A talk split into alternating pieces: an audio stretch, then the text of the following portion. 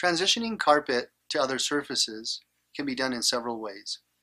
One way would be to consider transitioning new carpet to existing carpet. For example, if you're going to be carpeting a living room and a hallway, and off that hallway are several other rooms that have carpeting, and those carpets are not going to change, you're going to have to transition the new carpet to the old carpet.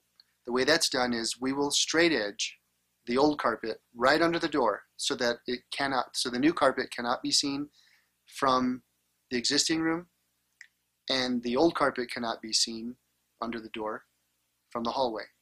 So in that case, we'll straight edge the carpet right under the door, right under the door, and hot melt seam that together. Another way to do that is if you are going to be transitioning carpet to, let's say, ceramic tile, what we'll do is we'll put typically a row of tack strip, maybe even Z-bar, which is a metal stripping that doesn't show. It actually goes under the carpet, and we basically flip the carpet over the top, tuck it underneath, and it holds it into place, and it makes it so that it really doesn't release at all. That's one of the ways that we recommend very highly.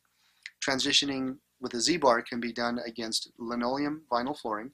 It can be done against laminate flooring.